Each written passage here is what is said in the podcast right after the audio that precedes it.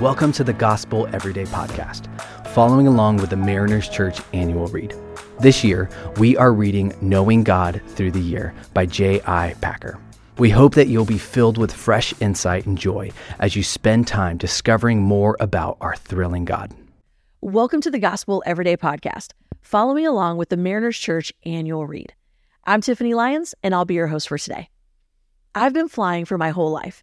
Growing up in the Philippines, my family would fly back and forth to the States, and even now, I live far from family who lives in Missouri, so I regularly fly to visit them. There's always an element of waiting, and these elements, they might vary when it comes to waiting at the Manila International Airport. It's a little bit longer than waiting at the John Wayne Orange County Airport. Praise God for this airport. But either way, we expect to wait when we fly. It's not out of the ordinary. We know that we're going to wait when it comes to checking in our bags or going through security or even standing around at our gate waiting for our plane to take off. Waiting is a normal part of flying. And I typically wait with my ticket saved on my phone, and I can see what plane I'm going to be on. I can see what seat I'm going to be in. But on very few occasions, due to either cancellations or delays, the airline hasn't been able to guarantee me a seat on the plane. Instead, they say, hey, there's a chance. So they give me a ticket that says standby. There is no seat on this ticket, but I still have to go to the gate and wait. And I remember as I was waiting with a standby ticket instead of a ticket that I normally had that guaranteed me a seat, while I waited both times, the waiting was very different with a standby ticket and a ticket that guaranteed me a seat on the plane. Not knowing if I was going to get on the plane impacted the peace that I had, believing that I was going to get to the place that I wanted to get. If I'm honest with you, I was a little more nervous. I was a little more anxious. I would stare at the TV with all the standby passengers, hoping and wishing that my name would pop up as someone who is now not standby, but guaranteed a spot on the plane. You know, looking around the gate while I was holding my standby ticket, the truth is we were all waiting, but you could see the difference in the way that we waited. For the people who waited with the ticket, with their names attached to a seat, they knew that while they were waiting, while that was unpleasant, while they didn't know maybe how long that was going to last, they knew it was not going to last forever. Eventually, they would get on the plane and they would get to the place, the destination that they wanted to be in.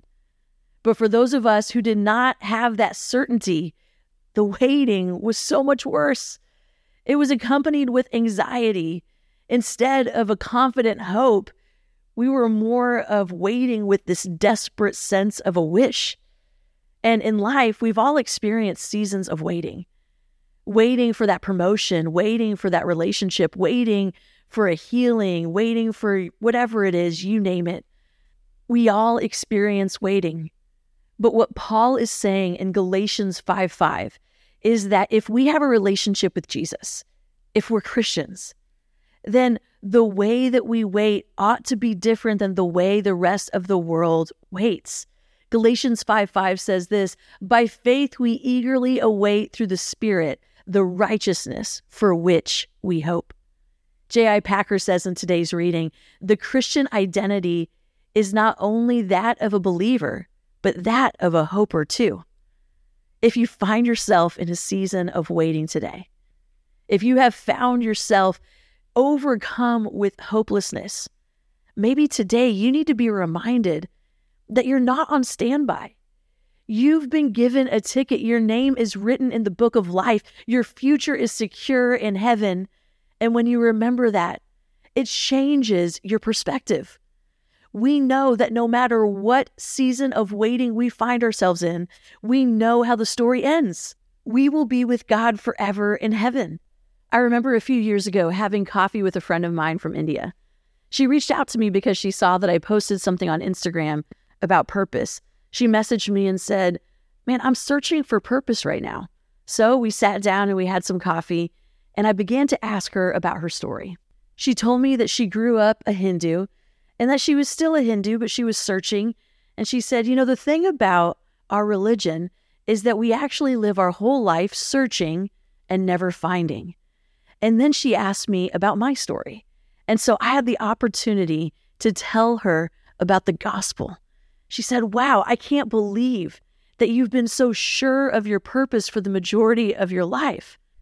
I was so surprised that the thing that stood out to my friend the most was the certainty that I walked around with, the certainty in my story, the certainty in what my purpose was, the certainty in the hope that was guaranteed.